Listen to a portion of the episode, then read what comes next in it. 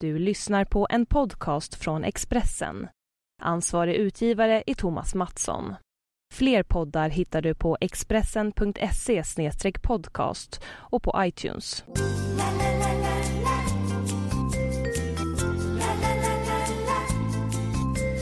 Nu är det torsdag och eh, det vackras Europa League.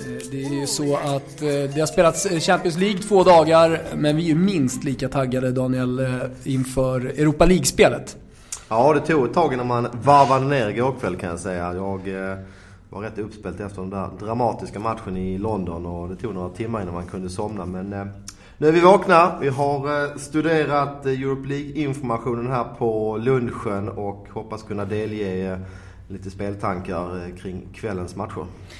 Igår, eh, bara för att avsluta eh, den här veckans Champions League. Eh, det är dags igen nästa vecka. Nästa vecka. Minus två, Bayern München var det enda speltipset som vi hade igår. Det var ju aldrig hotat. Vi fick Nej. lite hjälp av ett rött kort också. Precis. Vi trodde ju att Bayern skulle leverera en bra insats och eh, det, så blev det också. Men som sagt, vi blev ju kraftigt hjälpta av ett tidigt eh, rött kort där. Då var ju matchen helt död. Men eh, det hade nog inte spelat någon större roll. Vi såg ju den här matchen också igår så att eh, det var klassblandning. Bayern eh, ser starka ut och eh, fortsatt min favorit att vinna Champions League.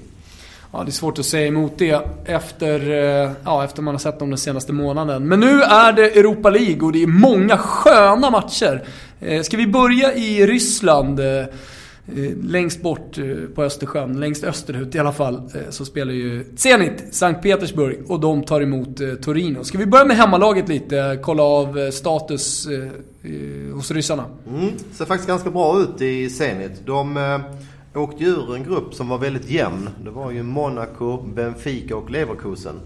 Eh, och hamnade då i Europe League i och med att de inte gick vidare. Men eh, Zenit ser bra ut. Man slog faktiskt PSV.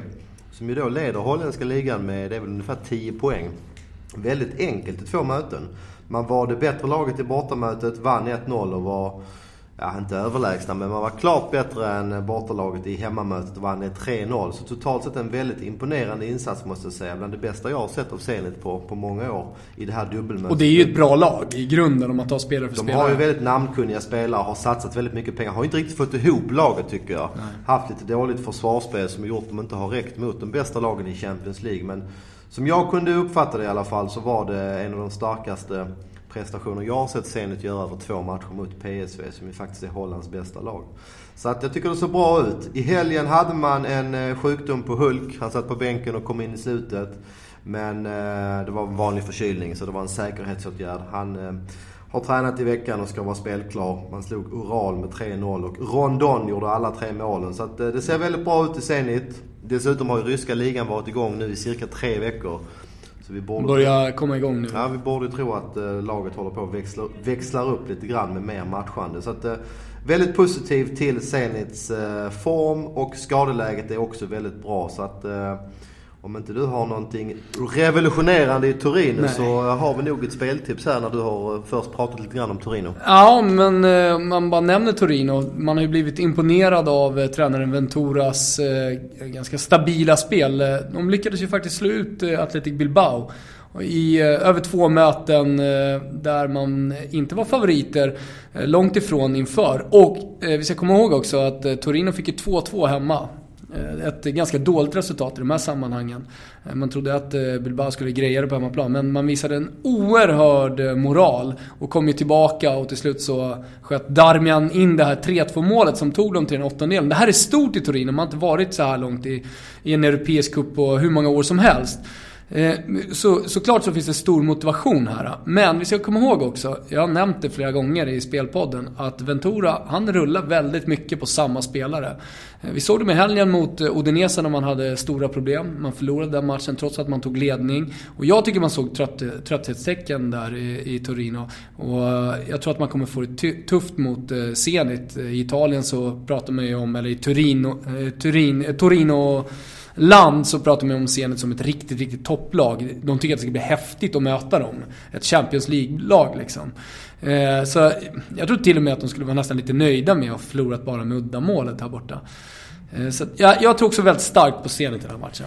Vad har vi för odds då? Ja, vi har ett odds som just nu är 1,72. Det har faktiskt klivit upp här lite grann de senaste timmarna. Zenit var nere på eh, runt 1,63-65 här. Men eh, det har kommit lite pengar på Turin de sista timmarna. Så att, eh, vi tycker att 1,72 på eh, ett eh, formstarkt hemmalag på, på rysk mark eh, är klart spelvärt. Så att mm. Zenit är dagens, eh, eller kvällens första speltips. Andra speltips hittar vi i Tyskland eh, där man gör Volkswagen som vi inte är sponsrade av Daniel. Det kan man ju tro annars, en sån här stor podcast. Nej men eh, Wolfsburg tar emot eh, Inter.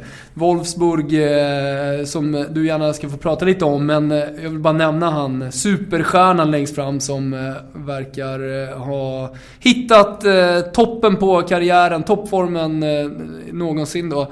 Eh, das Båst, höll jag på att säga. Bas Dost heter han. han, ja, hur bra är han egentligen? Ja, men han är ju bra. Alltså, han, har ju, han är inte jätteung den här Nej. killen. Så det är inte det att det är någon coming man så. Men han har gjort eh, extremt mycket mål och är framförallt väldigt bra på att förvalta sina chanser tycker jag. Han har killerinstinkten framför mål och är eh, i den så kallade zonen. Mm. Men just den här typen av spelare är jag väldigt svag för. Det finns ju många late bloomers bland just den här eh, typen av spelare. Jag tänker på Bierhof till exempel, en gång i tiden. Men det finns ju många lite äldre spelare som har blommat eh, lite senare i karriären, inte som 19-20-åring. För det krävs så mycket erfarenhet för en, för en centertank. Eh, Luca Toni är en annan. Som det tog ett tag innan han verkligen, verkligen fick ut max av sitt spel. Men, men Wolfsburg ser bra ut. Mm, det gör de. Det enda negativa kan man säga är att de har ju matchats väldigt tufft. Mm. Det är ett väldigt löpstarkt lag och de bygger spelet på, på väldigt eh, hög press på motståndarna mm. också. Mycket löpningar. Uh, och vi fick väl se en liten effekt av det i helgen. Man förlorade 1-0 borta mot uh, Augsburg. Men den där ligan är ju lite avgjord. Alla vet, inklusive Wolfsburg, att de kommer inte att hinna ikapp uh, Bayern München. Och de har ett rätt bra försprång också ner till tredje laget. Så att, det känns som att Augsburg-matchen var lite bortprioriterad med fokus på den här matchen mot Inter. Och, eh, jag tror att vi kan se en, eh, en, öppen tillställning här. Du kan ju berätta lite kort om, eh, om Inter. Det har ju ja. varit ett ganska offensivt Inter vi har sett med Mancini. Ja, det har blivit mer och mer offensivt. Eh, och framförallt så har ju Mancini fått igång sina anfallare. Så att anfallsspelet funkar ganska bra. Tvärtom då med försvarsspelet. Ranocchia, Juan Jesus. Han har rullat på olika ytterbackar. Han har inte riktigt fått till det där försvaret ännu. Eh, så att, eh, lite rörigt eh, defensivt för Inter. Betydligt bättre offensivt då med Icardi, Shakiri, Palacio. Som också fick måla senast. Och i den här matchen spelar han också med den offensiva mittfältaren Hernanes, brassen som vi båda håller högt Daniel. Ja, han har en fantastisk vänsterfot och är ofta inblandad i assist och skott som leder till farligheter. Och dessutom mm. har de ju som jag förstår det, återigen en reservmålvakt nu när det ja. handlar om Europe League. Ja, de kör hela tiden med Carizzo. Eh, de låter Andanovic eh, vila i Europa League. Eh, det är ju ett avbräck och det måste man ju se som en överfaktor i det här fallet. Ja, precis. Jag såg ju dem borta mot Celtic i en väldigt fartfylld mm. match. Slutade alltså 3-3. Mm. Och sen blev det ju bara 1-0 då i hemmamötet. Men det var ju en speciell match med att mm. Celtic tidigt fick ett rött kort. Och Inter kunde spela lite grann på resultatet. 0-0 gick de ju vidare med, även med bortamål. 1-0 kom ganska sent. Men eh, för att summera det hela. Vi har ett Wolfsburg som eh, återigen kommer att trycka upp väldigt hög fart på hemmaplan. De har eh, flera spelare. Vi har inte nämnt till exempel De Bruyne som jag håller väldigt högt mm. där som eh, offensiv mittfältare. Och ett Inter med en ganska stabbig backlinje, reservmålvakt, men med bra eh, fart framåt och bland annat då Icardi som är i, i bra form. Så att, eh, vi landade ju när vi gick igenom det här på ett överspelstips här. Den här linan är ju lite pressad men vi tycker att det finns så pass många argument för att det blir mål i den här matchen. Så vi provar på över 2,5 mål då till 1,73. Som man får just nu mellan Wolfsburg och Inter. Mm, det ska bli en väldigt rolig match eh, att se, ser vi fram emot. Eh, två andra matcher som vi vill prata om som vi inte har några direkta speltips i. Är ju, eh, ja vi kan börja med Fiorentina-Roma. Ett helitalienskt möte. Det är ett Fiorentina som vi den senaste månaden har sett i superform. Slog ut Tottenham bland annat i Europa League. Och så möter de då ett Roma som har, ja tvärtom, en extremt svag form. Man eh, lyckas inte alls eh, framåt och eh, det ser betydligt sämre ut bakåt också än vad det har gjort tidigare. Eh, men så förlorade Fiorentina den här matchen mot eh, Lazio med 4-0. Du nämnde skottstatistiken igår när vi satt i Expressen-studion. 15-0 till eh, Lazio. Och det hade ju kunnat blivit eh, mer. Ja, den matchen kom ju olägligt för Fiorentina. Man hade slagit ut eh, Juventus i kuppen för några dagar sedan och var väldigt eh, glada över detta och hade ju naturligtvis Roma-matchen i bakhuvudet. Så att eh, de åkte till Rom med lite tunga ben och tunga huvuden och fick sig en rejäl överkörning av ett utvilat Lazio. Kanske också hela Serie A's mest formstarka lag, Lazio, ska vi komma ihåg också. Eh, det, det jag la märke till här var att Sala kom inte riktigt till sin rätt i den här matchen. Fiorentina spelade ju utan anfallare för att alla var skadade. Eller man hade Gillardino som kom in i andra halvlek. Men eh, det var någonting som Montella nämnde på presskonferensen inför den här matchen mot Roma nu. Att eh, Sala trivs bättre när han har en centertank framför sig. Som man kan röra sig fritt runt. Eh, nu är ju Babacar tillbaka. Han har inte 90 minuter i sig, men det verkar ändå som han startar. Alla Florence-sajter skriver om det. Så eh, ja, det är i alla fall positivt för eh, Fiorentina. Lite negativt för Roma att Totti är out. Han har dock inte visat någon superform på slutet. Nu får Jajic istället, lagets bästa målskytt så här långt den här säsongen, spela center.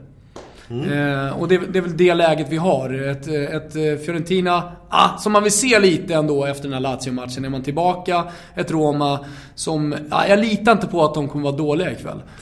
Nej, jag twittrade om det för några dagar sedan. Att eh, jag frågade vad, vad hände i Roma under juluppehållet. För det har ju varit ett helt annat lag vi har sett. Mm. Det var ju ett flygande lag innan juluppehållet. Och Mycket prosciutto. Ja, någonting hände i alla fall. Det, jag kan säga den enda matchen jag tycker Roma har gjort eh, bra i. Det var alltså bortamatchen mot Feyenoord. Mm. Den tyckte man hade bra kontroll på. Och det kan ju vara så att man börjar fokusera mer och mer mot just Europe League. Mm. Med tanke på att man kommer ju inte att hinna ikapp Juventus i ligan. Så att, eh, det är klart att det här är Romas chans att, att ta en titel. Så att eh, vi kan ju räkna med ett eh, tror jag i alla fall, lite mm. mer motiverat och bättre Roma. Men eh, mm. det är inte lätt att åka till Florens och jag tycker att det är rätt odds här, eller vi tycker att det är rätt ja. odds. Florens är favoriter, står just nu i minus en kvartsboll 204 och det känns korrekt. Så att inga speltips från oss här.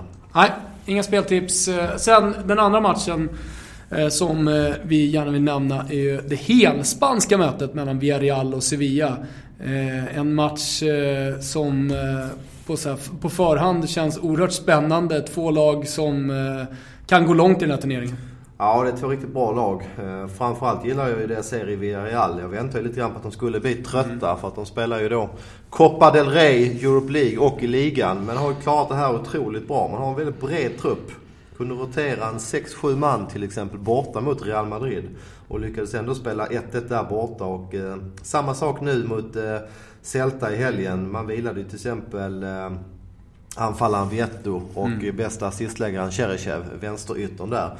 Men man gjorde ju en jättebra match och eh, slog Celta 4-1 klart och rättvist. Så att, ja, det är ett fantastiskt lag. De, är, de kan backa hem och vara tajta vid Real. De kan vara bollförande och skapa chanser genom instick och så vidare. Men också kan de vara väldigt bra, eller är väldigt bra när de får ligga på, på omställning och kontring. Så att det är ett komplett lag tycker jag. Har stor respekt för dem. Eh, ser väl inte riktigt lika bra ut i Sevilla. Eh, bland annat är fortfarande första målvakten Beto borta där. Det är ett eh, klart avbräck. Ehm, så att, ja, jag tycker att Villarreal ska ha en vettig chans. Men oddset är lite för tunt för mig. Runt 1,98 är det på Villarreal just nu, halvboll. Jag skulle nog vilja ha i alla fall en 2,05, 2,10 i alla fall mm. för att spela Villarreal. Men vi får se om det kan dyka upp något live-läge där. Jag är väldigt imponerad av det jag ser i Villarreal just nu i alla fall. Om du spelar live Daniel, är det så att man kan få ta del av det? Eller ditt spel då? Ja just det. Ja, men vi äh, har ett samarbete där och lägger ut lite speltips på en sajt som heter footballunited.com. Mm. Där kan det dyka upp spel både innan match och under match. Och eh, som jag har förstått det är det till och med gratis att logga in numera. Så att det är inget att förlora om man vill eh, ta del av eh, våra och andras funderingar och spel. Nej, precis. Det är bara att gå in på footballunited.com och registrera sig. Eh, det funkar ju som så att eh, ja, jag eller Daniel eller någon annan av de som lägger sina spel på Football United. Om de går in på sitt spelbolag, lägger ett spel, så tar det några sekunder och sen så postas det på Twitter. Det postas, eller det skickas ut ett mail om man så vill ha det. Eller så skickas det ett pushmeddelande i appen. Väldigt enkelt, väldigt sofistikerat. Eh, gå in och regga er. Och det var allt eh, för ikväll va? Ja, det var allt för ikväll. Det ska bli spännande att se de här matcherna. Mm. Och sen är vi tillbaka redan imorgon fredag igen. Ja, då ska vi blicka fram emot helgen och det kommer fler speltips från oss i Spelpodden. Tack för att ni var med oss och lycka till ikväll. Härliga Europa League är tillbaka.